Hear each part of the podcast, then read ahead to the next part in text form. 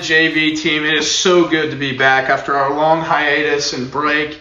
Jackson, it's good to be back in the booth, brother. No, it's good to be back, Carter, and we'll get episodes going once every week and get them rolling again. And we have a special person coming on to join the JV team, Matthew Morrison, uh, here at UMHB, a graduate student, is going to help us out and talk about golf and crew sports. So we're excited to have him on board. Yes, so glad. Matt, let's let's hop right in. Let's introduce yourself. Come on. Good to be with y'all, Carter and Jackson. Yeah, I'm excited to join the JV team. I've uh, been really admiring y'all's work forever, and to be a part of the team is uh, really a dream come true. Uh, I'm for those of you that don't know me, I am from uh, Temple, Texas. I graduated from UMHB in the spring of 2020, and I started my graduate program in July of 2020. I am a GA for the EXSS department up at UMHB, and uh, I also do the play-by-play broadcasting for uh, softball, baseball, and soccer for the UMHB athletic department. So I've got some experience in broadcasting, and just really excited to be a part of uh, the JV team. Well, Matt, we're so glad that you wanted to join the team, and we're we're so excited for the future. Well, let's let's dive right into it. So today, the Texans and J.J. Watt parted ways. Matt, can you tell us a little bit what happened there and what do you think's going on? Yeah, it's been it's been a storm brewing kind of with the whole ownership. First with Deshaun Watson, we all know that situation. We'll talk a little bit more about it, but uh, the rumors about J.J. Watt kind of started to peak. I want to say late last week about how that there might have been a move there. You kind of started seeing some Pittsburgh fans get excited that he might reunite with his brother uh, TJ, and uh, you know there was the writing was on the wall. And today he took to Twitter and just said that his time with the Texans uh, is done, and they've mutually agreed to part ways. And uh, it was really professionally done. It was you know JJ's a class act. And, but I know the the city of Houston's really going to miss him for all that he's done and his time in in the city. I mean, obviously with the Hurricane Harvey, that was the thing that really uh, put him and showed his side of what he how he uses his platform for good. And uh, I know that the city's going to miss him, but uh, he's a great player and he won't be on the market very long.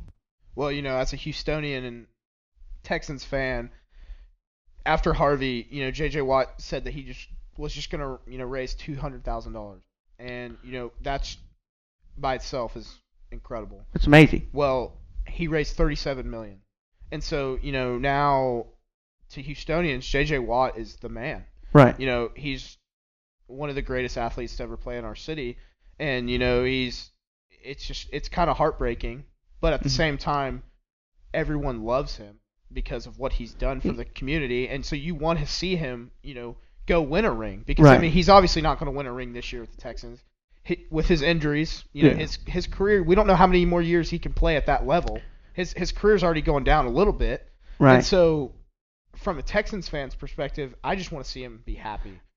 Yeah, I, I think he really needs a win because I think if he uh, ring, if he were to get a ring, I think he could go down as a Hall of Famer, and I think that's the one thing that's keeping keeping him from being a, a really a household name across the NFL. I mean, he's already there, but this if he were to get a Super Bowl ring, I think that I mean it'd make him a no-brainer Hall of Famer by the end of his career. And I, you know, I, I I'm a Texans fan. I, I'm I mean I'm a Texas state of Texas fan. I like the Cowboys and I like the Texans and you know, he was kind of the guy that got me interested in the Texans and all the good he did. He's he's his he's done his career the right way. He's not ever had a scandal or uh, something nothing bad has come out that would make you want to just dislike the guy and he's just done you know he's been very professional in everything he does and I hate to see him go but I think it's for the best. You're absolutely right. I mean, how cool would that be if all three of the Watt brothers were on one team and they won a Super Bowl together? That would be that would be pretty cool. I mean, that's that's storytelling. Um, tell us a little bit more about how Deshaun Wat- how this whole Deshaun Watson thing's going. Oh man, that's been an absolute mess, and I think the whole city of Houston is just praying that they don't lose another superstar. I mean, it's been a tough it's been a tough few weeks, especially with George Springer signing with the Blue Jays. Uh, De- DeAndre Hopkins was obviously the whole city. That's kind of what cost Bill O'Brien his job uh, to to do that trade and then start out 0 and 3 or 0 and 4, whatever they got off to the start they did. And now Deion, now Deshaun Wat, Watkins saying he wants out. I did read today, according to a source from John McClain, who uh, the Texans kind of beat writer, that the only team they are willing to even hear out right now are the Jets. They, uh, you know, the Dolphins were a really big rumor that they would trade Tua. They're not interested in him, from what I've heard. Obviously, the Rams and the Lions are no longer really in the market because of the trade that we'll talk about here in a little bit with Matthew Stafford and Jared Goff. But uh, and the Bears, the Bears have really not shown any interest. That was one name that kept popping up, and but no, nothing really has come of that. But the Jets are the ones right now that really keep. That's the name that people keep going to, and that's the only, that's from what I hear. That's the only uh, organization that the Texans would hear out discussing terms. If you were the Texans, would you trade Deshaun Watson? I- would not trade Deshaun Watson. I mean, he's what you've built your organization around. And if you trade Deshaun Watson, what do you really have left? I mean, you just gave you, J.J. Watt's not coming back. He's been the face of your franchise. He's not coming back. So now it's Deshaun Watson. I mean, if you trade him, who do you have? I mean, I mean that's going to draw tickets. That that a fan will say, I want to go see that guy play. You you have nothing. And you know, if you're the Texans, you spent the last 20 years have they, how long have they been around? 20 years?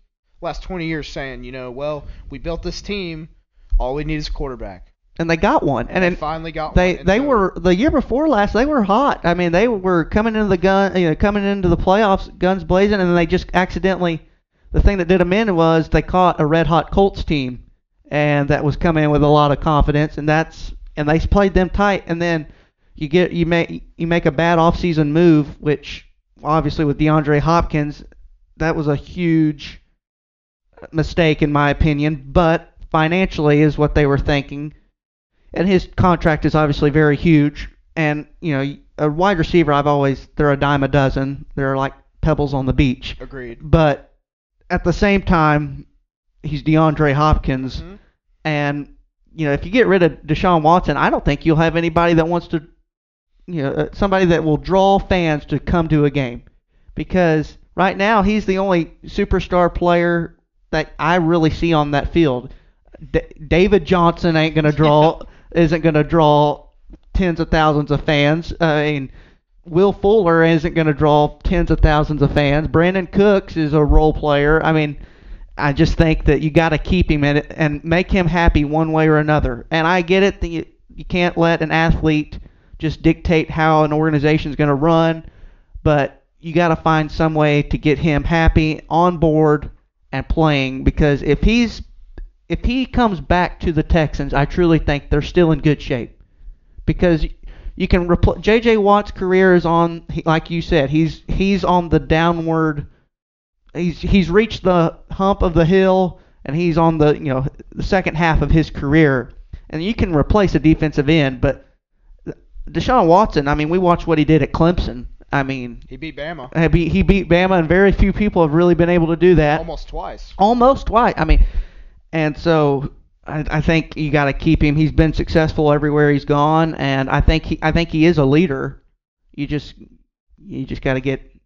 There's no organizational chemistry right now with the Texans. Well, and I mean, if you look around the NFL, it's pretty obvious the NFL is a quarterback league. Yeah, And so, I mean, look at the Bucks. yeah, They added a good quarterback and they won the Super Bowl, right. which we'll go into later. But I mean, th- Deshaun Watson's a generational talent. I mean, you're not Yeah. gonna if you trade him. I mean, that's unfair to say, but at the mm-hmm. same time, if you trade him, you may never get. You're not gonna get that value back Right. most likely. And so, I just, especially if you're trying to rebuild. I mean, Deshaun Yeah. Watson's a young quarterback, And you, he's, a already- first round draft pick. You you spent a first round draft pick on him, You traded up, to and you him. traded up to get him. So I you got to make we got to find a way to make it work, and I hope they do. And if I were them, I'd call him up to the you know the offices there at NRG and just say you know what can we do to make you happy and get you to lead this team. So, but I don't know if they'll do that. I mean, there's just a lot of turmoil within that organization right now, and I just think that they they got some things to fix in the front office to really take that next step. Well, a, an organization that did take the next step is the Tampa Bay Buccaneers. That They- is very true. They added Tom Brady. Um, you know, a lot of people say he's the goat. We say he's the goat, at least in our lifetime. I think you have to now. I mean, he's done it with two teams. I mean, it's a I really don't know how you can. hmm You can't say he's the. Can't. Um, but another story about that Super Bowl, which not a lot of people are talking about, is the Bucks defense. You know, they played three great teams to get to that Super Bowl. Yeah, I mean they faced some potent offenses. You nobody thinks about how they had to uh, face the Packers. That one's that game's already kind of been nobody's talking about that anymore. You face the MVP and Aaron Rodgers, and then you face obviously the new young what people are wanting to promote as the next coming Tom Brady is Patrick Mahomes. Well, you also, all respect to Drew Brees, but you retired Drew Brees. Yeah, that's true. So, and we love Drew Brees on the Right. show. We love him. Uh, but you know, you went through two of the best quarterbacks we've seen besides Tom Brady. Three, re- honestly, Mahomes could be up there. yeah, We, I mean, we'll debate that later on in the, in the show, but those three quarterbacks are all MVPs. oh yeah, and Mahomes is a Super Bowl MVP. And did the Bucks even make the playoffs last year? The Bucks haven't made a playoff run, uh, and I remember the last time they really had success was when they had Gruden and they beat, uh, yeah, they beat the Raiders in the, in the Super Bowl, and that was like in 02 or 03. And ever since then, I mean, they kind of would have their moments where they'd flirt with a playoff with Jameis Winston, but obviously that ain't gonna Mm. happen. All respect to Jameis Winston, but he is not Tom Brady. He is not Tom Brady. Um, but yeah, so you know, it's it's it's moves like that that win Super Bowls. Yeah. And the you you got the sense that Tampa Bay was like, you know what, we got the young core, we got the pieces. hmm All we're missing is quarterback. Yeah. And going back to Deshaun Watson, I mean, if you could build a young core around him and you could build a team, who's to say the Texans aren't like that? That's exactly right. And another thing too is they got a lot of guys that, like you mentioned to me before we went went on, is a lot of older superstars. And I think one thing, an unsaid thing about that is a lot of times when you get a lot of big egos in the room, like a Jason Pierre-Paul who's won a couple Super Bowls with the Giants, and an Ndamukong Suh who we all know is sometimes not the easiest to get along with. He's had his history and and Antonio Brown, who's definitely had his share of problems off the field, and you get them to all buy in and you know come together as a team.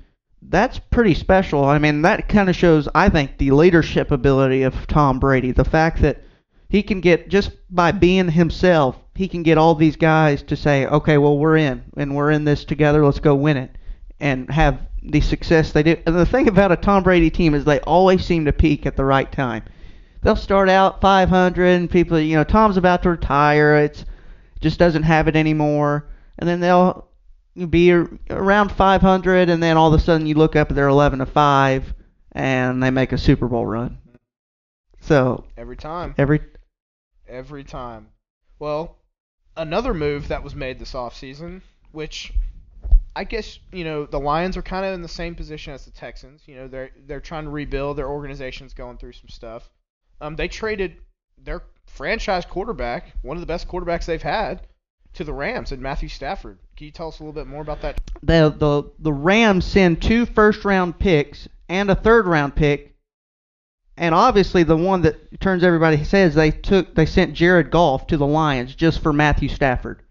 So in my opinion, I think the trade is better for Detroit, but Los Angeles short term, I think you're going to get short some short term benefits because Matthew Stafford, when he's not running for his life, is Great. great. I mean, the problem is he's he, he he's having to run for his life all the time, Yeah. and I mean he just has. No, I mean the Texans, who were very good last year, were able to make the Lions' offensive line just look pitiful, and so Jared Goff, I mean, better have the Tylenol in the in the medicine cabinet because he's gonna be he'll have he'll be a he'll have a lot more bruises after this season if they don't get some offensive line to help him out. But this is setting up the Lions for more long-term success, in my opinion, and uh, that's what me and Jackson were talking about. Is that you know, long-term, I think the Lions benefit. Short-term, though, you get a Matthew Stafford to come help you out, and you know they were in the Super Bowl not too very long ago. I mean,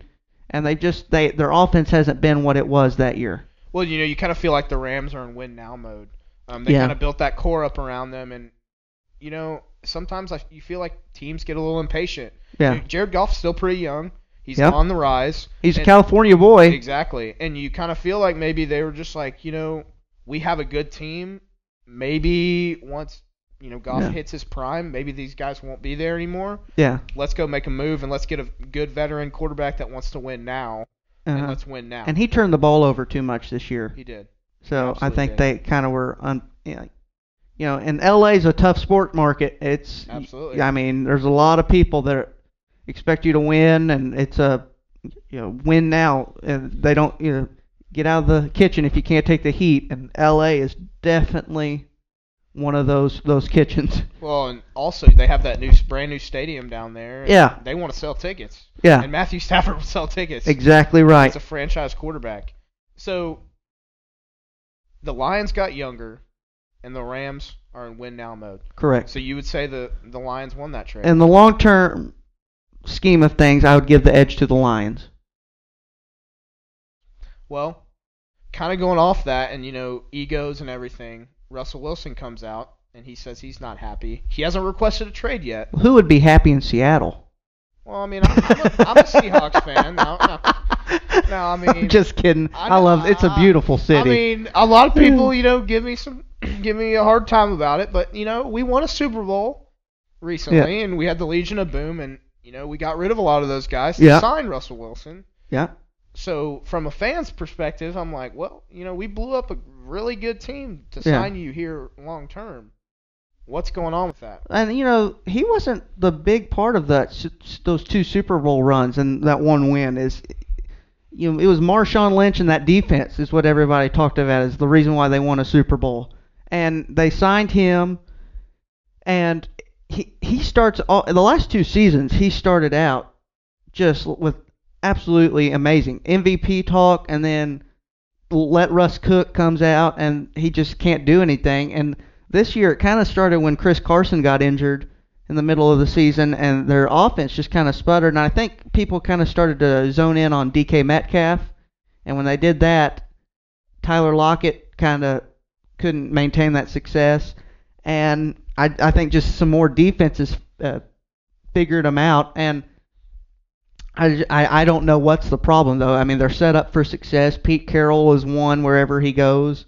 Uh, he seems to always have a good chemistry with his players, and um, I just don't know what's holding that team back from being really good. I do think their offensive line is kind of an issue. Um, Chris Collinsworth said that during one of the Monday Night Football games is that if they don't win a, a championship or make it far in the playoffs this year, it's going to be because of their defensive and offensive line. So maybe, you know, I think that's what you build a team around, and that's what I've always kind of said is you build a team in the trenches. And you know, the Cowboys did that, and when Dak was healthy, and then when Zeke was and in his prime, or I, I he should I think he should be still be in his prime, but I think his he was a little hungrier then in his first two years. The Cowboys were pretty pretty dang good there for a while, building off that offensive line. And the thing is, not to turn this into Cowboys, but their offensive line has been hurt for the last two seasons. They can't stay healthy. So I think that could kind of be something with the Seahawks is you might go draft some some guys that can help you win up front. Well, and, you know, talking about the Cowboys, Andy Dalton's obviously not a superstar quarterback. but Right. he's a decent enough quarterback. Yeah, I mean he's been in the league for how long? Exactly, and he's been to the playoffs, so he Uh-huh. knows what he's doing.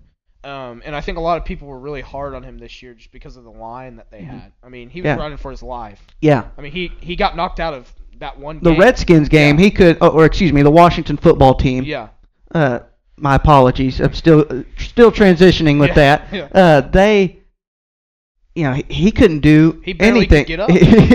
I mean, he, he was just he had no time, and I think he, that's not saying that's what's happening in Seattle, but no matter who it is, Russell Wilson is obviously a great quarterback, and I mean, you've seen him when he has time. The beginning of the year, we're talking about how the Seahawks were one of the best teams in the league, and I think they just they they kind of sputter at the end because they kind of lose that that strength up front. But I think Russell being unhappy, I, I don't. I would definitely get a hold of that if I were the Seahawks organization. I don't know what would cause him. I'd ask him what he wants and what he thinks the team needs to be successful, maybe because you know I, the the ingredients I think should be there. I mean, you got a DK Metcalf and a Tyler Lockett to throw to, and a Russell Wilson throwing to him. I don't see what you know where the disconnect is there, but you know, I'm not an NFL player. I'm not an NFL quarterback, and I didn't stay at a Holiday Inn Express last night, so I, I don't, I don't. But I don't know how. I, he seems. I mean, I'm. I, this would be news. This was news to me. I don't know why he's not happy. Yeah, I mean, same here. I, I mean, I don't know what there is to be mad about. I mean, your team's been Yeah. the the team to beat in the one of the teams to beat in the NFC the last how many years? Five, six years. And they've not made a trade that would turn heads like the Texans have. That would make him upset. I mean, they've not traded DK Metcalf for, you know, Marshawn Lynch Right. for or somebody who's in retirement, like David Johnson almost was. Well, I mean, if anything, they've received people. They got Clowney. yeah, Got Clowney in that trade, yeah. and so And the if any- Griffin brothers. right? So if anything, they're giving him more options. Yeah, Um, but you know, like I said, it's a quarterback-driven league, and you want to make your quarterback happy. yeah. Um, staying in the NFC, there's been reports, you know, after the Bucks beat the Packers, that Aaron Rodgers may not be in a Packers uniform next year. What do you think about that? I think he's coming back. I think I think he said even the way he said it, that was kind of a thing that news media will like, you know, let's put a, a juicy headline on something and then the more you read it, okay. When what he said was I assume I'll be back with Green Bay, but who knows? And he had just uh, they asked him that after he after just losing an NFC championship game. He's coming back. I'd be very surprised if he's not in a Packers uniform. I mean, I agree. They've been in the NFC Championship the last. What? Yeah. Where else would he go to where he Yeah. be that good? You know? And the fans in Green Bay love him. he's a legend. He'll. Yeah. Have, I mean, he'll, his number will be retired there. Yeah. So I mean, why why would he leave? He he's not going anywhere. I guess you know when the Packers drafted Jordan Love, that probably added a little Yeah. more. But you know, if you're the Packers, Aaron Rodgers is getting up there in He's age. what late thirties? I mean, he's not old like. Yeah. I mean, he's not. But he's had a he's been Tom Brady stayed healthy his career. exactly. Aaron Patrick- Rodgers have uh, yeah, he's, Aaron- some, he's taken some hits. Aaron Rodgers broke his collarbone. A couple. I mean, he's had shoulder problems. So So I mean, you're just preparing Yeah. for the future. I mean, and Yeah. Jordan Love. I mean, he's not. He wasn't one of those draft picks where everyone was like, "This guy's a stud." You know, he's this is this is the absolute guy. neither was Tom Brady though. exactly, and he was he was a project. Yeah. And why not? Yeah. You know, if you're a backup quarterback, if you're a GM, why wouldn't you want a rookie to back Yeah. Aaron Rodgers up? I mean, he does everything right right. for the most part. That's the So- best job in America is being a backup quarterback in the NFL. And think about it, you're a young kid, Yeah. and that's your role model. That's the guy Yeah. you're gonna. I mean, yeah, that'll be hard to bat to come after, Right. But you're also gonna learn a whole A whole lot. lot. And you talk, look at p- quarterbacks that have been successful in the NFL. It's a lot of times it's when they back up a quarterback like that Jimmy Garoppolo, who's obviously not just ha- didn't have a ton of success this year, but he sat behind Tom Brady forever, and he did lead the 49ers to a Super Bowl. Right. Well, I mean, let's not forget Aaron Rodgers backed up Brett Favre, That's true. and so I mean, it's kind of the same thing. Yeah, Um, now I think Aaron Rodgers a little bit higher of a prospect. yeah. I'm not 100% sure. Yeah. fact check. Well, that. Jordan Love just went to a real small school in Utah State, I believe. Yeah, so and he looks. He, Yeah. His tape's good. yeah, He looks athletic, has a good arm. He's Yeah. a dual threat guy. So I mean, why not? I mean, yeah, why not? What's the risk? right. I mean, yeah, you I, have a I Pro think that's Bowl quarterback that has won you a championship already. Mm-hmm. Why not? right. Speaking of Pro Bowl quarterbacks, there's been a lot of rumors, and we don't know if this is true or not. We've just seen it around, you know, on social media, and on TV. Um, Andrew Luck is thinking about coming back. That would be kind of surprising to me Yeah. because the way the guy just, I think he wanted to come back to have one more final hoorah, and he did that, and he was healthy. He stayed healthy. The guy's been hurt so much. I, I wouldn't come back if it were me, but people like that miss the game, and he, you know, he was so young. I mean, I, it was a shock to Indy fans when he did leave, but and they do have to replace Philip Rivers now, but you know, I don't know if Andrew Luck is is going to come back or not, but I'd be surprised if he did. Well, if he does, you put him on that team. Yeah. They're they're a contender. I mean, they're they could they The- could go all the way. The Colts have been a really close for the last few few years. Uh, they obviously had a couple years of growing pains after Peyton left, but they've been kind of challenging, and they're just one little thing away every year. And Philip Rivers is a good quarterback.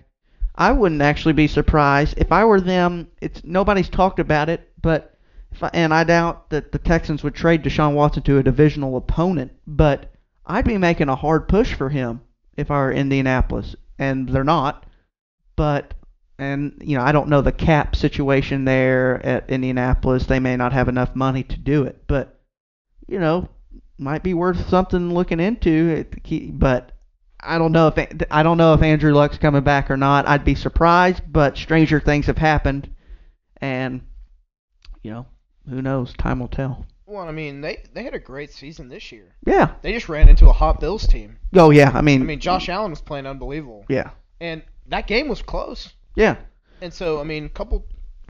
Who knows what happens? Yeah, I mean, the, the they were they they were a double digit win team, and they fought with the Titans. The the NFC, uh, excuse me, the AFC South was pretty good this year. I mean, the Titans are really getting really good. I mean, Derrick Henry obviously, but Ryan Tannehill's helps them. I mean, and AJ Brown and Titans were really good, and the Colts were really good, and that's why it's that doesn't help. That's obvious. We keep going back to the Texans, but that's not helping their situation. Is the whole division's improving, and it's making it that much harder to get back to where they want to be. And the Colts are obviously a big reason. Well, you say you know you say the Titans and the Colts are the top two teams. Deshaun Watson's the best quarterback in that division, and it's Absolutely. not even close. Not no, it's not even close. And so, I know we keep going back, but that is a big foundation. Yeah, That is a big thing to. fi- Most teams are dying and scraping for a quarterback that's even half as good as Deshaun. yeah, And so, if you're building off of that, yeah, yeah. I mean, the Texans have the most building blocks, I think, to be just really good if they just would get out of their own way. And I think that's kind of the thing with all Houston sports right now. don't the Rockets. I mean, they're you know they've been in the news, and uh, you know Astros had some success in keeping some of their core members, but it's been a tough, tough off season, a tough year for Houston sports. yeah, Um, but kind of going off, you know, you started talking about baseball. We have some really good news. yeah. And I'll, I'll some- turn I'll Jackson turn the mic over to Jackson here, and he'll he'll uh, handle the baseball segment with you.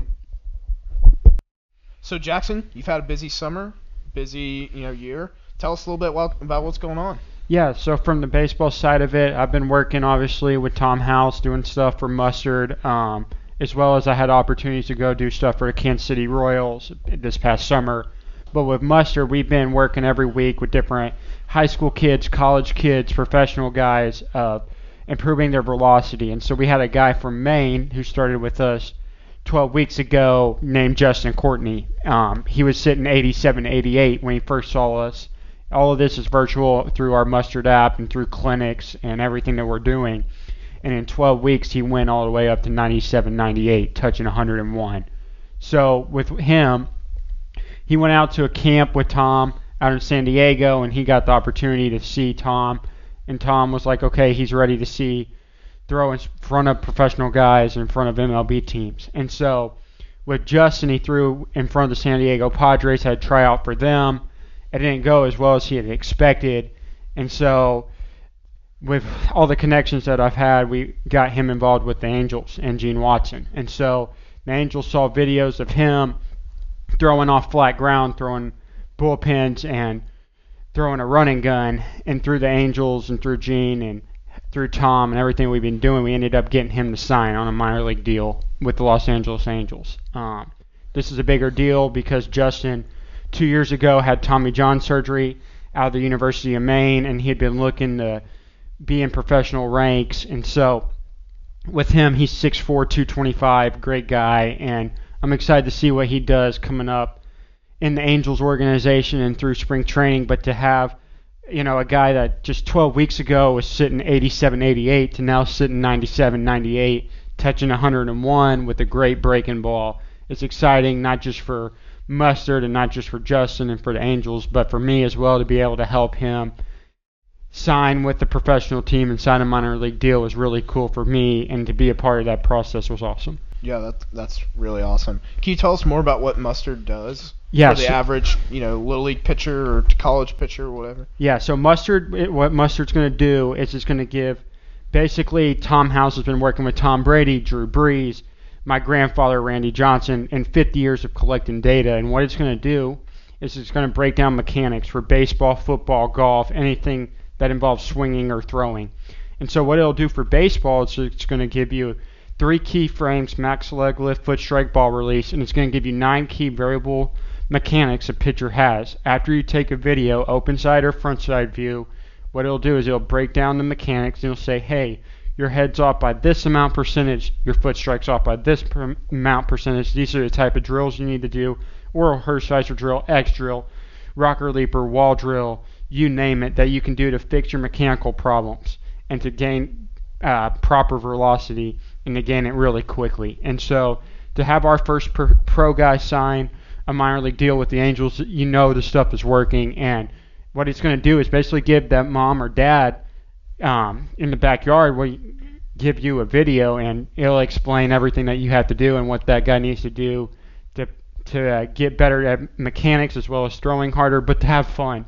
Our process is just to revolutionize the power of play. Most kids quit uh, playing sports at age 14 because they don't have fun playing the game.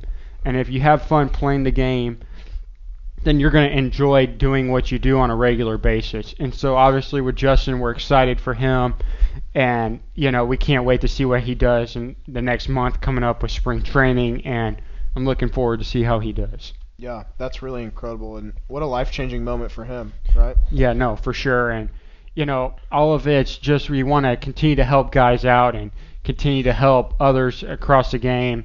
You know, whether it's high school, college, pro, you know, little league, and just have people play the game of baseball. You know, it's America's pastime, and you know, there's just something about playing the game of baseball that you know just brings joy to people and brings joy to people's families. And so, really, we just want kids to have fun playing the game and really play it to the best of their abilities and play as long as they can. And to say, okay, this high school kid, right, that would never think about playing college baseball is now going to play college baseball because he's having fun playing the game. He's put in the work to get better, and he's getting looked at different universities. And so, you know, or that college guy that doesn't think he can go to professional baseball is now getting the opportunity to go because he's enjoying what he's doing and he's gained, you know, X amount percentage on velocity. He has that great breaking ball, has a great changeup, and so really it's just what can we do to make guys better every day? And like Tom says, it's about getting one percent better every day. What can you do?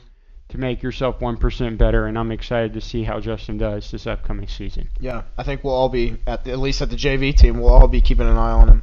Well, we've got some MLB news, right? Good to be talking about baseball and sports in general, right? Yeah, no, for sure. Jake Arrieta is back with the Cubs. Can you tell us more about that? Yeah, so he just signed today a one-year deal with the Chicago Cubs. I don't know how much the money is; it's not out yet. But what Jake Arrieta can do is he brings experience to a team that is lacking a little bit of experience because they traded off some of their guys or they've lost some in Kyle Schwarber. And so, you know, the Cubs are kind of in an inter- interesting situation. I don't think they're at the be- top of that division now with Nolan Arenado going to the St. Louis Cardinals. I, I kind of feel like they're kind of stuck in the middle. But what he'll do is he'll bring, he'll eat up innings and he'll bring in some veteran leadership to a team that can help guys that are younger to improve their game. And so we'll see how he does. I, I see him as a two or three in that rotation, though. It's cool seeing him go back to a team. You know, I think he had a good run with the Cubs. Well, duh, he had a good run. He went to the World Series. So I mean, it's cool kind of seeing guys finish their careers in a place that they like to play in. You know. Yeah, and we'll see where he goes after this uh, upcoming season, and he may stay in Chicago, or if he doesn't have a good year, he may retire, or you know, if he has a great year, then he may get another two or three year deal. And so, really, it's just looking at how he does this year, and if he does well and performs well, then he'll get another opportunity. Right. Well, the guy was a Cy Young winner, so I mean, I, the potential's there. It's just you know how will what will he do? Right? Yeah, exactly. And what has he done to get himself in the shape that he needs to get in, and into pitching every day or every five days, and you know going through a 162 game season. What most people aren't talking about right now is that you know we just had a 60 game season, right? And those guys, you know, I don't know how well they're going to be prepared for 162, and so having a deep 40 man roster and having a bunch of pitching is going to be very vital this upcoming season because you're going to have guys get injured.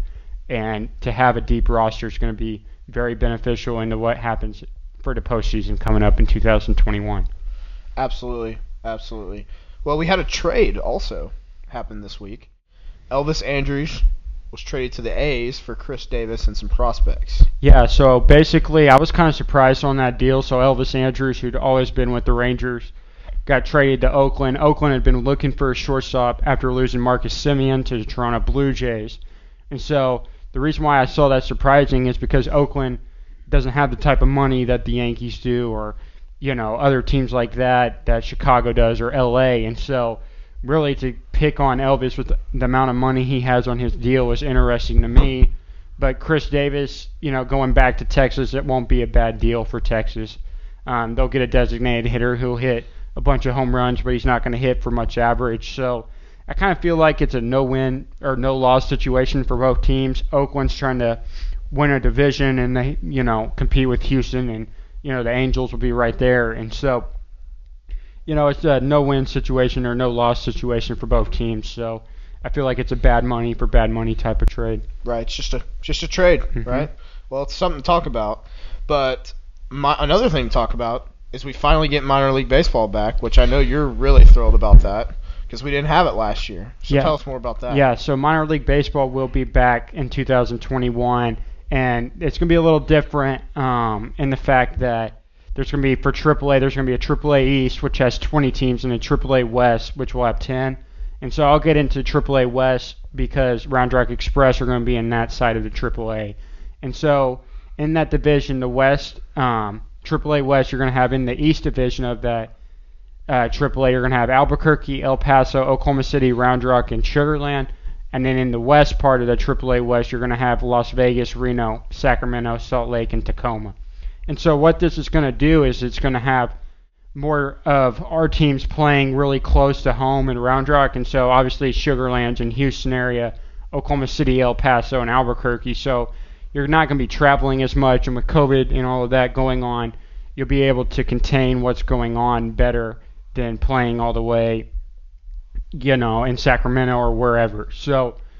Um, yeah, I'm excited. We're now back with the Texas Rangers organization. We just signed a 10-year deal with the Texas Rangers, and so I'm happy to be back with the Rangers organization. And I look forward to seeing the Round Rock Express fans back at the stadium on opening day at the Dell Diamond. Yeah, I think we're all excited to get back to watching a game live. We haven't done that in a while, so that you know, baseball's awesome to do that. Hopefully, we have good weather. Will there be any socially distancing at the ballpark? Yeah, there's going to have to be. I'm not sure how they'll exactly do that, but I know we'll come up that the Express will come up with a great plan to do that, as well as these other teams. And what I'm most excited about is just to get back to baseball. And there's just something about a summer night, see, watching a ball game, hanging around, and you know, seeing guys try to ch- reach their goals and their dreams because they're one step away from getting to the big leagues. And that's what everybody's dream is, is to get to the major leagues. Absolutely, and you know, we had a year where we couldn't do that, and so I think a lot of people will really cherish it now and won't take it for granted. I know we won't. Yeah. You mentioned it earlier that the Blue Jays signed Marcus Semien. Well, they also got somebody else that's pretty good. Yeah. Tell us more about that. Yeah, they got George Springer. Um, George is going to go all out. You know, you sign him for the first part of that deal, that five-year deal or six-year deal. Sorry. So the first three years is what you're looking to do. And Toronto's been on the cuffs. Obviously, they got Cavan, Biggio, they've got uh, Gurriel, they got Guerrero. So they've got some good players coming in, and Marcus Semien will help them at shortstop, I don't know if they have the pitching to get where they want to be this upcoming season, but they're going to score a lot of runs, and Springer's going to go all out, and he's obviously going to give you a really good at bat. And in the postseason, if they were to make it, he's one of the better postseason players. Obviously, 2017 World Series champion, World Series MVP, you know, has had great success with the Houston Astros, and so you know Springer is a game changer in the postseason, and so we'll see how they do. And I know he'll bring in some good veteran leadership and just an overall great guy, and happy for him. Absolutely. Well, you mentioned the veteran leadership, and they also tried to go for Michael Brantley, but Michael Brantley chose to go back to the Astros. What do you what do you think about that? No, good deal. Um, Michael Brantley is just a solid hitter, you know, a professional hitter, a guy that's going to give you a great at bat every time out, um, and is just going to play good defense, and is just uh, overall just a stud of a player and what you're looking for on a team. And the Astros are going to be right there again. You know, they've lost some key players, but they're going to be right in the thick of things in that division, and you know they have a great chance to make the playoffs again. And once you get in the playoffs, anything can happen, especially in baseball. And so we'll see how it goes. But Michael Brantley is obviously a good sign, and he'll do some things that'll help their, that ball club out. Well, and you know you said anything could happen in the playoffs. I mean, last year the Astros it seemed like pitched all AAA guys or minor league guys, and they went to the ALCS. So you're absolutely right, and I think it should be cool to see how those players progress from last year, a 60 game season, to well, maybe you know maybe they won't be as good because of the 162 game season. How do you think they'll react to that? You know, being their first almost full season in the big leagues. Yeah, and two, last year you weren't playing every team, so like you're only playing the West and uh, NL and AL West for most of the season. So you, you know, some of these teams you haven't seen in person and you haven't got to face them live, and so we'll see how it goes for the Astros. Um, you know, really, I'm looking at Oakland, Houston, and LA in that division, and then Seattle and Texas kind of in the background there. But we'll see. I mean, you know, it just depends on what happens. And obviously, you have to have dominant starting pitching, and you have to have dominant relief pitching to win ball games. And if you look at the champions of the past decade, all of them had dominant starting pitching between Clayton Kershaw and Walker Buehler to Max Scherzer.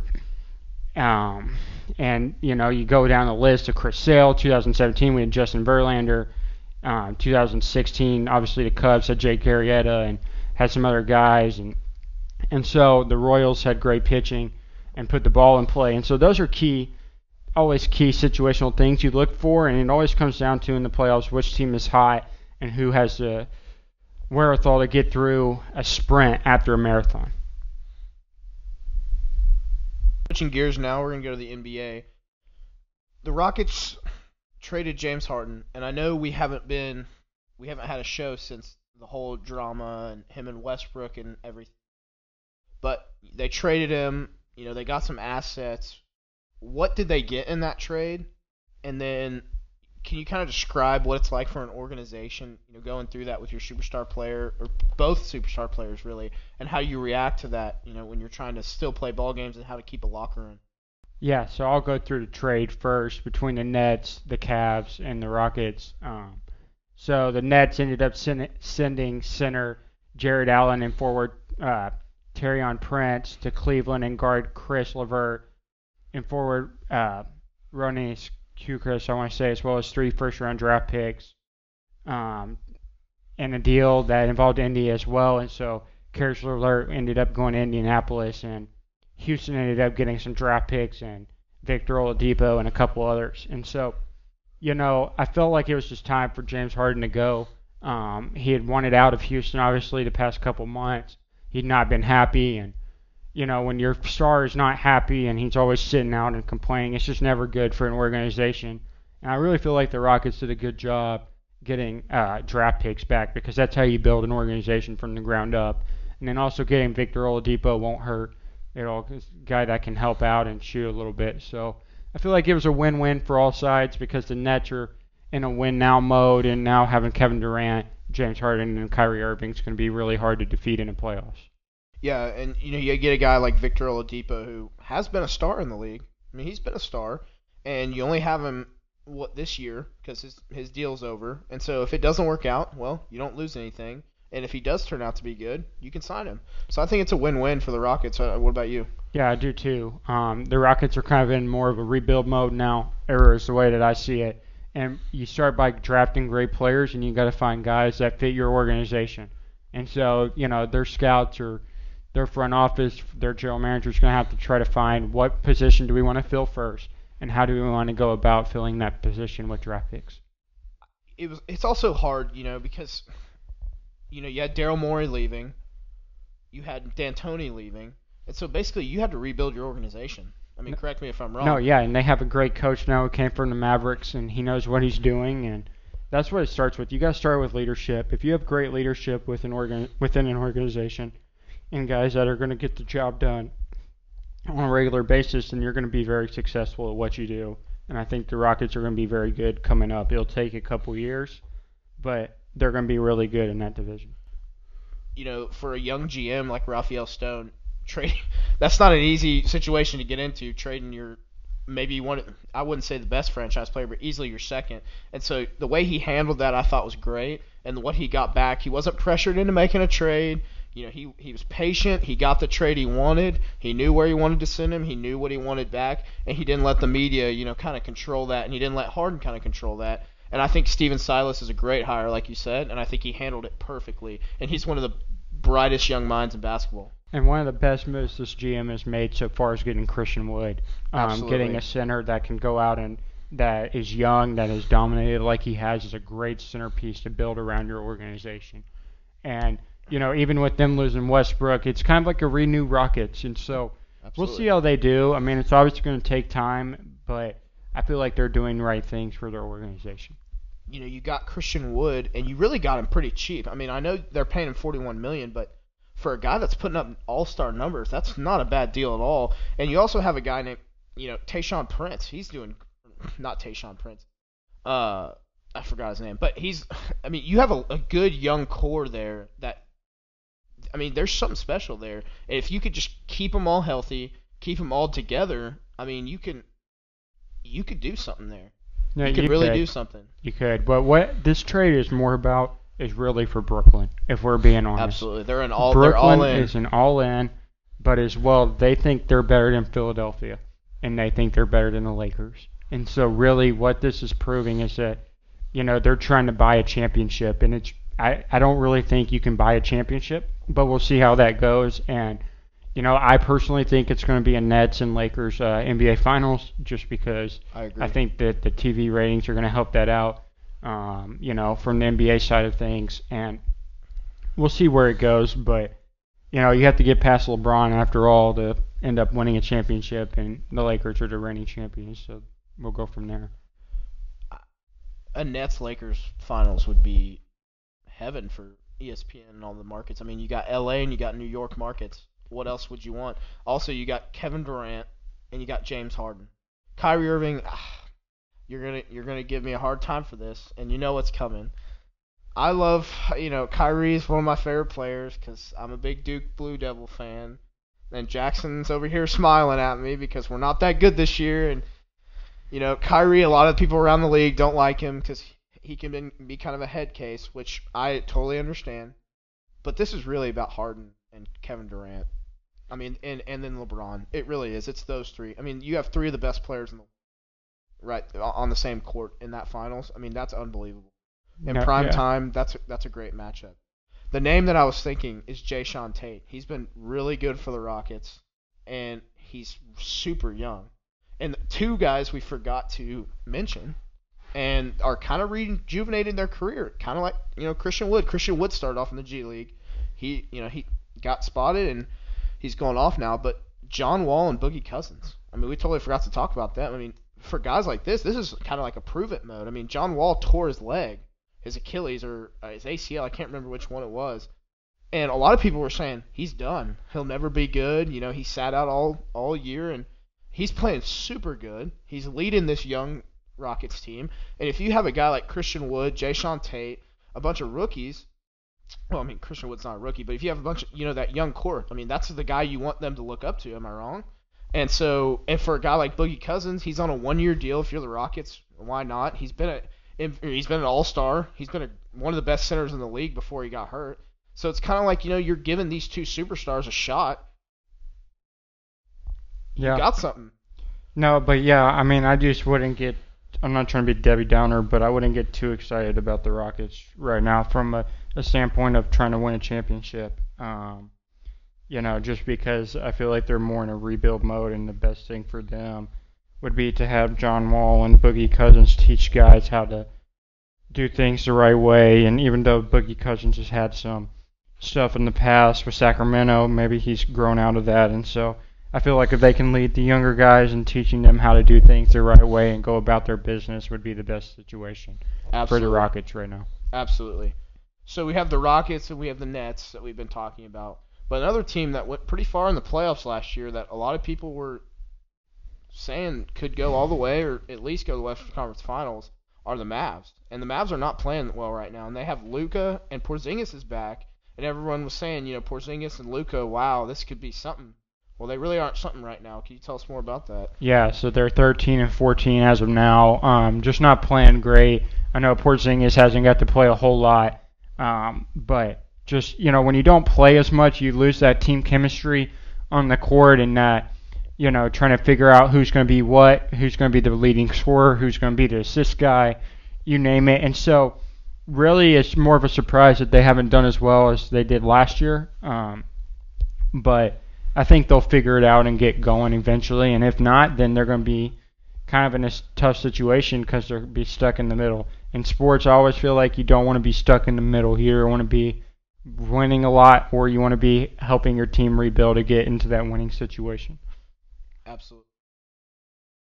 I just, you know, you, you got to feel if you're a Mavs fan, you just got to be patient.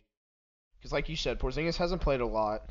This is his first season, right? If I'm wrong, I mean, he didn't play last year because he was hurt. So I mean, you just give it time. I mean, those.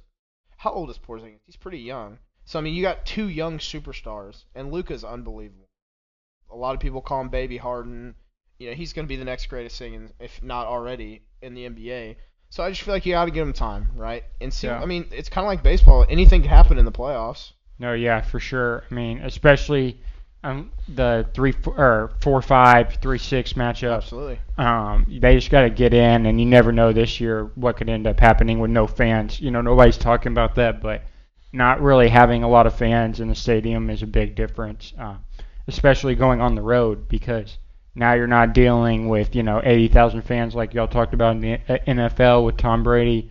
You know, not going going up to Green Bay and you know not having to deal with all the fans is kind of nice, and so you know for them. Um, but we'll see how it goes and you know, Golden State's even in the playoff run right now, even losing Kevin Durant, and that just shows how good Steph Curry is. So we'll see how it ends up happening.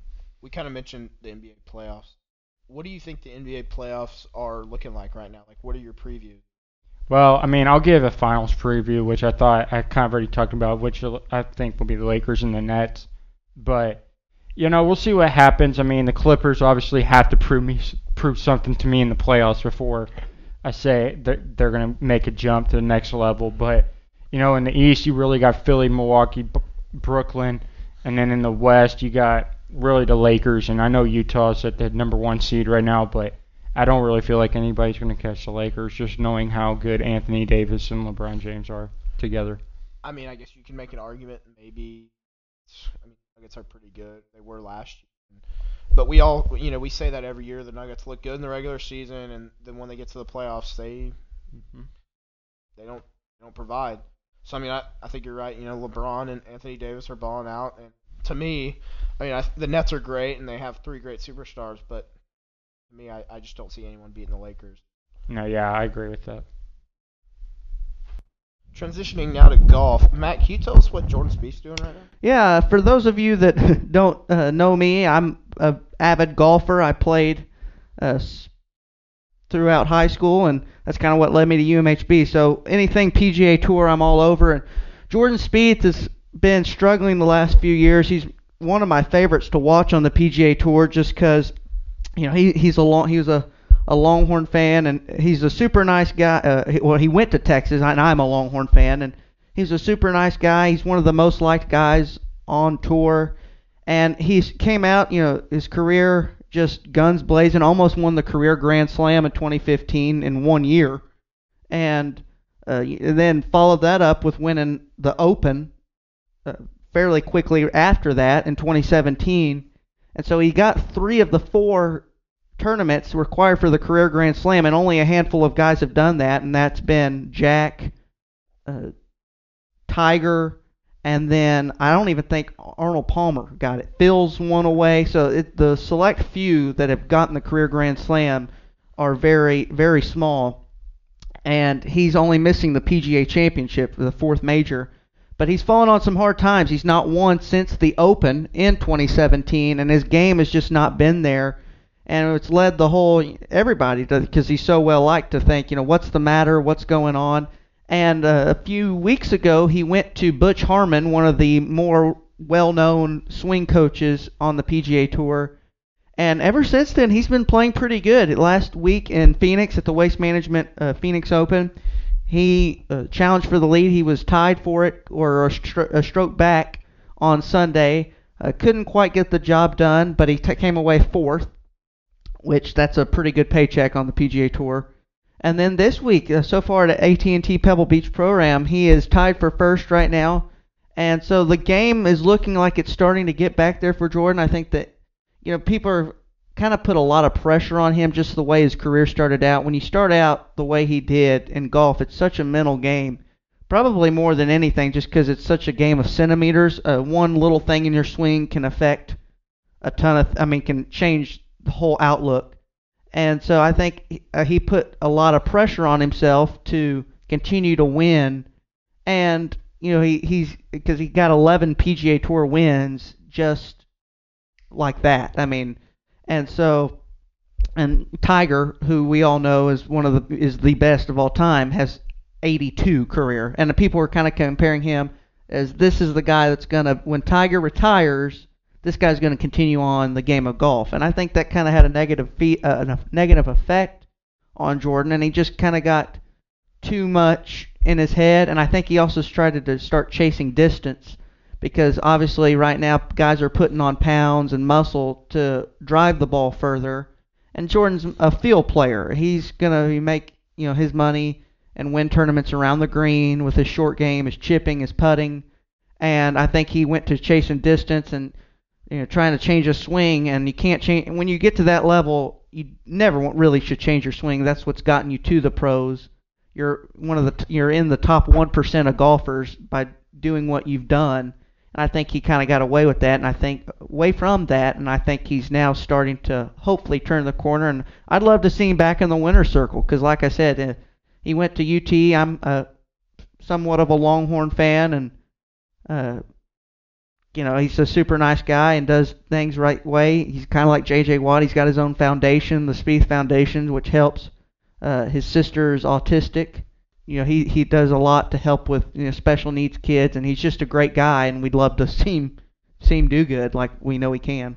I think Jordan al- also got a lot of younger guys our age, maybe even younger, you know, Yeah, into golf. Yeah. After Tiger left, you know, when he took that break, who was carrying that? You know, Yeah. there was no exciting. I mean, my whole family plays golf, and so I Mhm. mean, they we watch it. It's on TV, but Right. a lot of Americans don't watch golf, and Right. so there wasn't anyone there to you know that had that swagger, that confidence, and you know that was y- really that young. Right. And, and here comes Jordan Spieth, and he's just rolling. Right. Mm-hmm. And so he was on Sports Center. Golf was on ESPN. You know, there was people were talking about it, Right. and so there wasn't a lot of there wasn't a lot of that going on before after Right. Tiger took his break, and so you know I think it'd be good for the sport if you know he came back. And golf, I mean, this is true with any sport. Every sport needs a superstar, but golf really needs a superstar, Absolutely. and because it's a sport that, you know, it, it's when when you fall in love with it, you fall in love with it. But a lot of people are hard headed to fall in love with it in the beginning, and it's not the most captivating sport to watch. It's a lot of fun to play, but when you're watching it, you got to have. And Tiger did a Tiger revolutionized the game with just get everybody. You can go up to a non-golfer and they know who Tiger Woods is. I, I mean, no matter what, no matter if you've played a hole of golf. If I were to go up to ask somebody and say, "Hey, do you know who Tiger Woods is?" You say, "Yeah, he's the best golfer of all time," or whatever. And I think when you put that on somebody else. It takes you know Jordan Spieth went from just focusing on himself and yeah I'm going to go win golf tournaments for me to well now people are calling me the golden child and I've got a whole tour counting on me to win and I don't think that's fair. I don't think to put on somebody, but when it is, you you can think, "Oh my goodness, and I'm not winning now. I've not won in so long.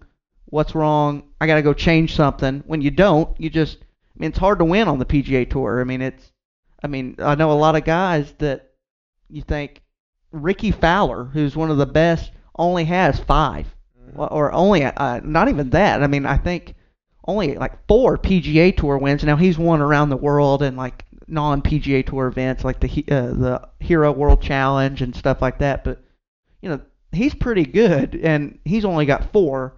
Here Jordan's got eleven, and you know it's just it's just a lot to handle. I mean, that's another guy that had the swagger coming in. Yeah, The flat bill, the bright, flat bill, yeah. bright orange. Uh huh. So exactly right. you mentioned Tiger earlier, and he recently just had his fifth back surgery. Yeah. What are your What are your thoughts on? Well, that? this one was not quite the. It wasn't a spinal fusion. Uh, that was, you know, the one that in 20 right before the 2018 season that really got him going again, which obviously remember that great run he had in 2018 and led up to the 2019 Masters where he won, and then the Zozo Championship in late 2019 where he tied Sam Snead. But this one was just a minor fix, luckily.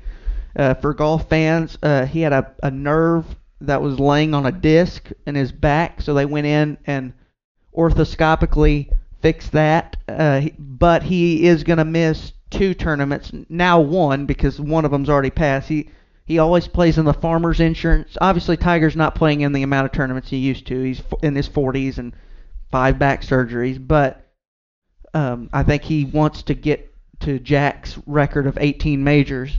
But uh, he had the surgery not too long ago, and he's going to miss the Farmers Insurance Open, which is already passed, and then he's going to miss the Genesis uh, Invitational, or now the Genesis, uh, yeah, now the Genesis Genesis Invitational. It was the Genesis Open, but he's going to miss that one, and he expects to be back by Augusta, and I think that's obviously what gets him what really he's striving for. well, we've been lucky, and you just mentioned Augusta. We get two Masters in a year. Yeah, Who are your favorites for the upcoming one? Well, I think you know you're right. I mean, we just finished one in November because the one in April was, you know, they was heartbreaking when COVID hit and we couldn't have it in April of 2020 just because how beautiful it is there in Augusta, Georgia, on that course. But, uh, you know, it's kind of been we've kind of been rewarded with two really quickly, and obviously Dustin Johnson, who just won it. I think the fact that it just happened kind of plays into DJ's hand because his game is still in really good shape. Um, he just won in Saudi Arabia uh, this past weekend, and I think he's he'd be my favorite right now. Now, will he repeat? It's hard to repeat anything in sports, uh, but I think I wouldn't be surprised to see him in the winner's circle. Also, Patrick Cantlay is kind of a guy nobody talks about, but he gets his, gets uh, the job done. Um, Brooks Koepka, he's got four majors, two U.S. Opens, two PGAs. Always plays well at Augusta. I think uh, he's a name you should keep an eye on. Uh, Rickie Fowler, I think he always is kind of in the hunt, and Augusta fits his game. I wouldn't be surprised Ricky Ricky's going to get a major. I just don't know when. He probably won't get the Grand Slam, but I, Ricky will get a major, and I wouldn't be surprised if it was Augusta because that's the out of all the majors, that's the one that fits his game the best. That or the Open Championship, in my opinion. So, um, those three guys right there, uh, you know, we'll see. Jordan's trending good right now. Now it's too early to say if that'll continue, but Jordan Spieth, you know, he always plays Augusta well. And then uh, the last guy I would say is Justin Rose. Justin Rose has got a really, really good game, really solid. And if his short, if his putting ga- putting is there, I mean, he's hard to beat. He almost won in a playoff a couple years ago. Sergio beat him, uh, but I think those are guys that if I were to if I were a betting man, I'd say one of the one of those guys. So for people that don't know the game of golf, can you explain the majors? What are the majors? Yeah.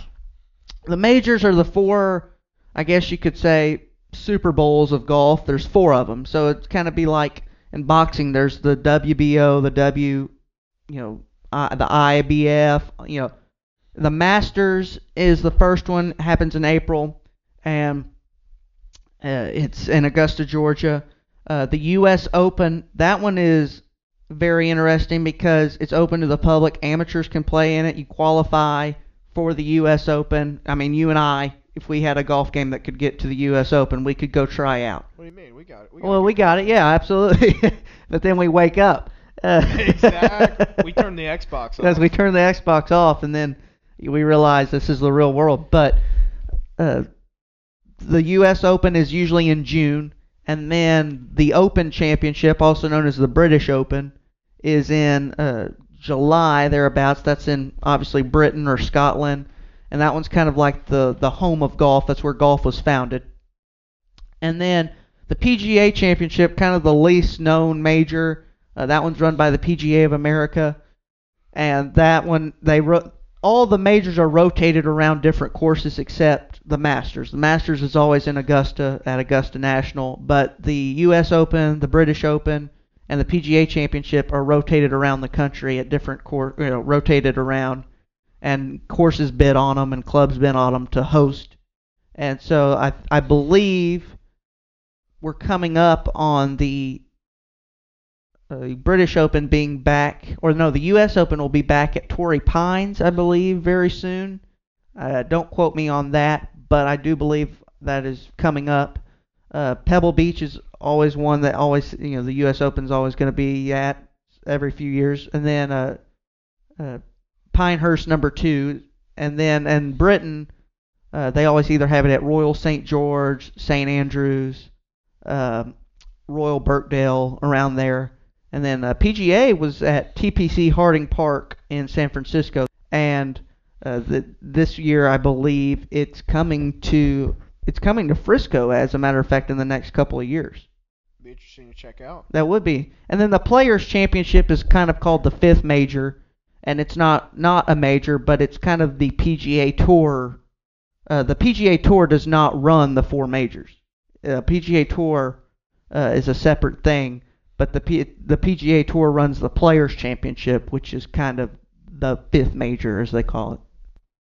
So we had an incident in golf Yes. that caused a lot of people to Yeah. be divided, and they were arguing, and there were some not nice things said on you know some Uh-huh. of the other shows, and it involved Patrick Reed and one of his balls, and he he tried to move it. Can you explain what Yeah. happened there? Uh, in golf, you cannot when the ball is in play, you cannot move it. I mean, when wherever you hit it, you can't. It cannot move at all until you hit the ball. And so the thing was, Patrick Reed, unless there's something that's impeding your lie that you can't control, like an ant hill, or if the ball's on the cart path, something like that. Um, well, Patrick Reed claimed that his ball was in an obstruction, and so he he called over a rules official. But the thing was, he picked his ball up before the rules official gave the ruling. Well, then the rules official said he was okay, and ultimately nothing came of it. But the thing about it is, Patrick Reed's kind of got a checkered history with uh, bending the rules. Um, he a couple years ago was caught improving his lie in a bunker, and he's obviously he, he's not very well liked by the fans. He's kind of got the hothead mentality, and he'll just say some things that are every once in a while a fan will go that will lead somebody not to like him. And so people are already looking for stuff so they can dislike him even more. And so this last this past weekend at the Farmers Insurance where he won, he or the week before last, excuse me, he he won where he won. He he like I said, he picked up his ball before the rules official actually came over and said, "Yes, you can move your ball." So he did it early. And so people were like, "Well, he did it before he even got the ruling." So shouldn't he be? And when you when something like that happens, he's usually penalized two strokes. So in golf, you you know there's a lot of rule. There's a ton of rules in golf about moving your ball, when you can move your ball with your hand, and but when one of those is not in effect, you have to your ball has to stay still. You can't touch it until it's in the hole and you're picking it up. And so he's kind of been caught bending the rules a few times and, and proving his lie. And so people are already kind of looking for stuff. And when something like that happens with with him, I mean, people are going to jump on it. So did the PGA or did anyone come out and clarify what he did, or did anyone say he was wrong or right? Not that I know of. He came out and said himself that he was told he did it exactly right, and that you know he was told that uh, he did nothing wrong, but that's coming from him, so people aren't going to believe it. But you know, uh, the PGA came out and said nothing, and the PGA is kind of with stuff like that. They've kind of caught a bad rap in the past too because you know they're they've just been inconsistent. Like a a few years ago, uh, a a a guy called in. You know, we live on the age where social media is so you know prevalent right now. A guy rewound his TV and uh, caught one of the LPGA golfers, Lexi Thompson. She mismarked her ball, and so what happened was she marked her ball and picked it up to clean it on the green. Well, then when she placed it again, she had moved her ball a matter of like two inches from where she had, and she didn't realize it. Well, a guy rewound it and sent in footage while the tournament's being played to the to the people running the tournament and said, you know, hey, I just caught her on TV on my couch, you know, and she was penalized two strokes, and so and that cost her the tournament, and so it's it's just kind of inconsistent. You know, if Patrick Reed can kind of seem to get away with stuff like this, whereas some others, like Dustin Johnson, Dustin Johnson in a PGA championship cost him a major and a chance to get in the playoff. He was deemed he grounded his club in a bunker when he really didn't. It wasn't a bunker; it was trampled down sand. This was back in uh, the early two, 2010s, and that cost him a chance to get in the playoff. And so there's just the the rules rulings oftentimes draw criticism from golf fans just because they're inconsistent. And Patrick Reed is not really one of the more well liked guys on tour. Is so you know we have a, all in all the other sports we have officials, we have referees. There's marshals, aren't there? Or the course marshals and the PGA has rules officials, and when there's a something in question, a player will say, "Hey, go get a rules official." They'll come out, they'll tell them the situation, what happened, and then the rules official will give them a ruling. And there's so many rules in golf that I mean, the USGA there's a uh, there's a handbook, Right. uh, and so I mean it's Rule 25, Section 25, da- Paragraph 6, subsection A. I mean, just all this stuff, and that's why they have to have rules officials that have memorized it. And but you know, a lot of times that can lead to controversy because you know it's so minute of a thing. A lot of the time, moving your ball one inch to the left or you know doing something just that small can cause quite the hun- that could be a hundred thousand dollar mistake. Yeah, absolutely. And you know, golf is such a historic, old sport. Yeah. There's a lot of traditional people out there that want to keep it that way. Exactly right. So you know, the times we're in now, yeah. people record the tournaments. They record Yeah. the tournaments. They'll they'll be looking for that stuff Yeah. like that. So I mean, kind of sounds like he got caught. Yeah, he got. He, I think he kind of got caught, and he's been caught before, and I think that's why people are anxious to not be. There are. There's not a, a ton of people in the Patrick Club fan, Patrick Reed fan club. So, and he kind of that was kind of proven last year at the or the year before last at the President's Cup, where he kind of he did not receive the warm welcome from the international fans. So we've talked about professional sports. Mhm. We've pretty much covered all of them. Let's get into you know our school, the crew. What's going on around Belton, Texas that we want to hear about? There's a lot to be excited about here at UMHB. Uh, obviously, that's where we call home and our university.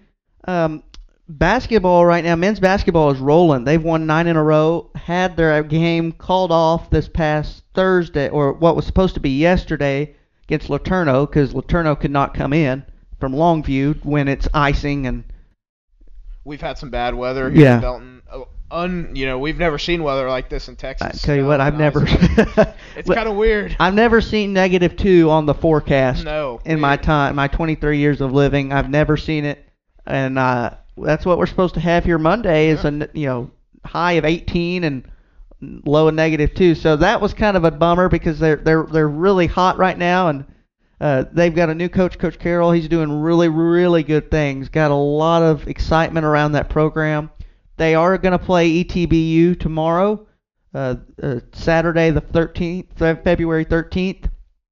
Um, they uh, hopefully to go 10 in a row. Uh, you, ETBU's got a really good team, but and you know, like I said, we're hot right now. We did lose our starting point guard, Byrell Carter.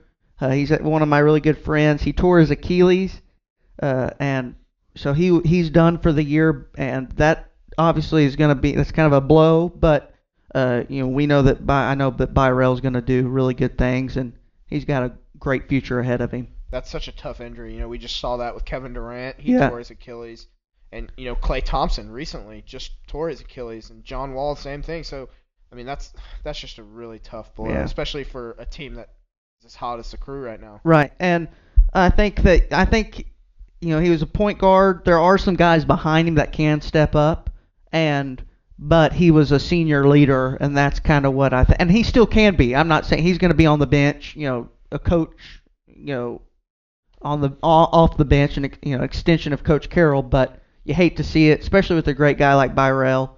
And uh, but staying positive, UMHB basketball looks very bright. Uh, women are kind of in a rebuild right now. They made the uh, Sweet 16 run before the NCAA tournament was canceled last year, but they lost a lot of seniors. They lost. They're probably their best shooter in Kendall Rollins. Uh, Alicia Blackwell is probably their best just athlete that could do it all, and she's now an assistant on the girls team right now. But they they're they're just in a slight rebuild. I think next year they'll be back to the position they were before. And Coach Moorfield's obviously a great coach. He coached under Scott Drew at Baylor, and uh, now has been at UMHB for uh, quite a quite a while. Um, and then soccer, uh, transitioning to soccer, men's soccer. Obviously playing a spring season because it was moved to the spring due you know due to this whole you know ordeal with the pandemic. But they beat Midwestern State, which is obviously a division bigger than UMHB. They beat them one to nothing in an exhibition, and then they went into double over double overtime against Ottawa University and beat them uh, five to four. And Ottawa is kind of a NAIA powerhouse, so they're doing good. You, women's soccer hasn't kicked off. They kick off. They're supposed to kick off yesterday, uh, and obviously this weather did not help. So with that being said, they will be you know they they'll have theirs moved back. Softball I think is really really going to be good this year. They were really doing well. They were 12 and 3 last year before their season was cut short in 2020 and they've got pretty much everybody back. So as long as the COVID doesn't rear its ugly head and testing and all the protocols and they can keep everybody healthy, they will be really good. And then uh, football, football obviously shortened season, only playing four games and then a conference championship. That's just kind of you know you never want to bypass the work that goes into it. There's a lot of work that you know we don't see behind the scenes, and Coach Fred does a great job. But it, when the day UMHB doesn't win a conference championship, I don't know what I'll think. I mean, they they beat Belhaven 41 to nothing. They have a bye this week, then they play two home games and then one more away, and then I think everybody pretty much knows uh, it's going to be another ring for Yeah. UMHB football, at least conference wise. I mean, you know, we don't want to be too cocky, and obviously there's a lot of other great programs Right. out there, but we like to call ourselves D3 Bama. Yeah, Um, D3 Bama is pretty. That's the most accurate description. There's only three school, and you know, there's not as many. I, I, you know, not all D three universities play football. Right. So there's not as many football programs, I would say, in D3. But it's us, Mount Union, Whitewater, and then every once in a while, Osh, Wisconsin Oshkosh will, you know, pop up. Yeah. But you know the longevity. I mean, UMHB has been there for a while now, and I think you know it's kind of disappointing that they can't they don't have a postseason this year, but they are playing for a conference ring, and I think that it's they're gonna get it. Well, I mean, I'll tell you this. This is I've been here. This is my fourth year. I'm a senior.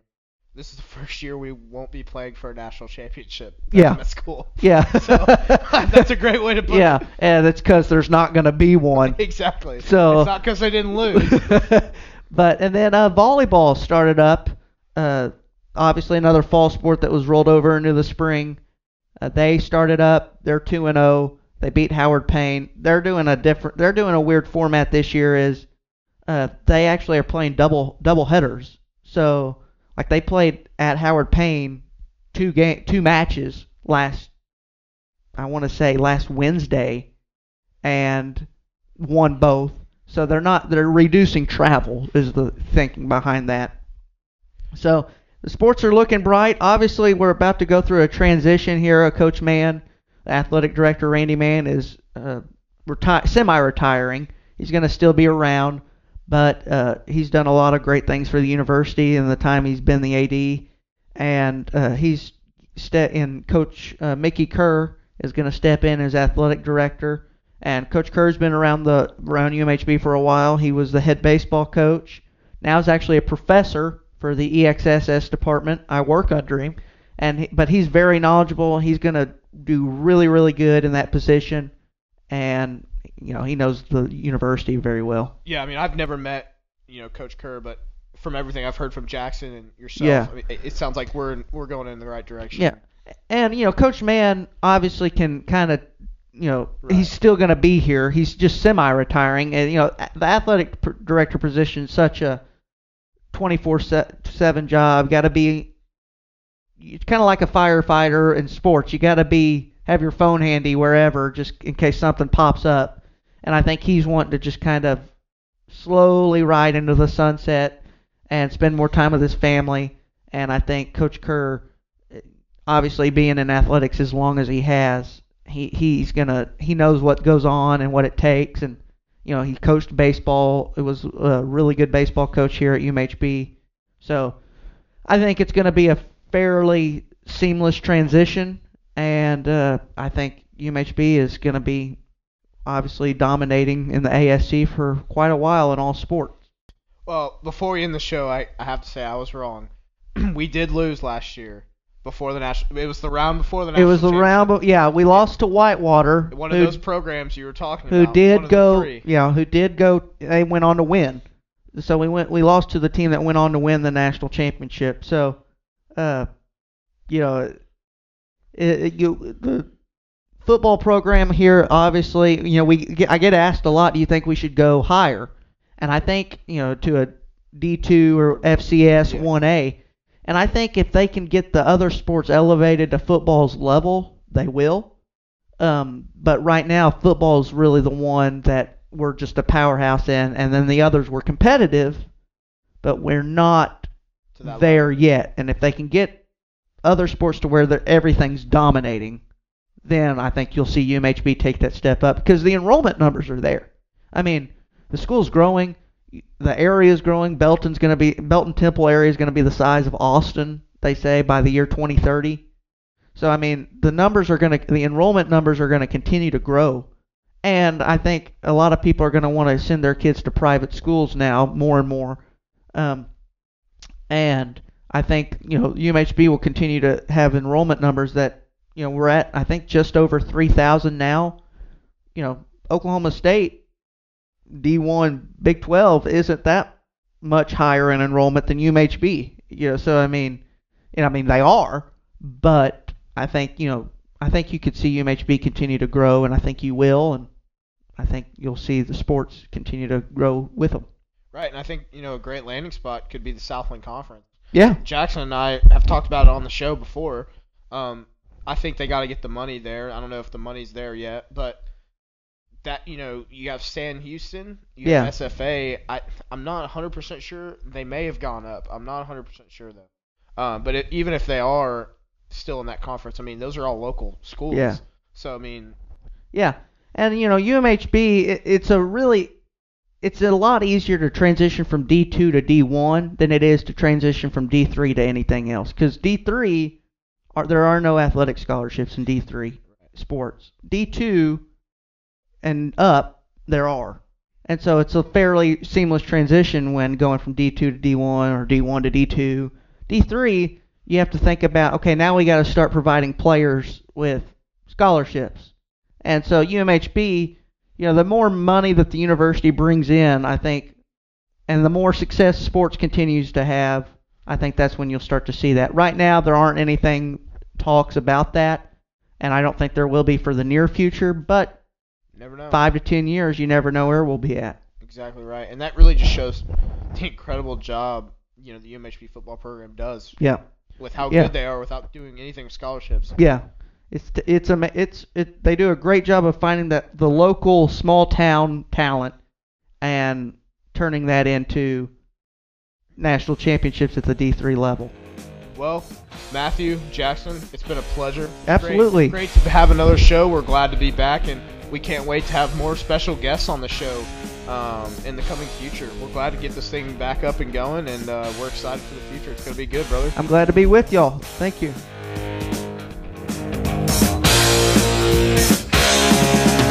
Guess who just got back today? Them wild-eyed boys that had been away haven't changed, had much to say,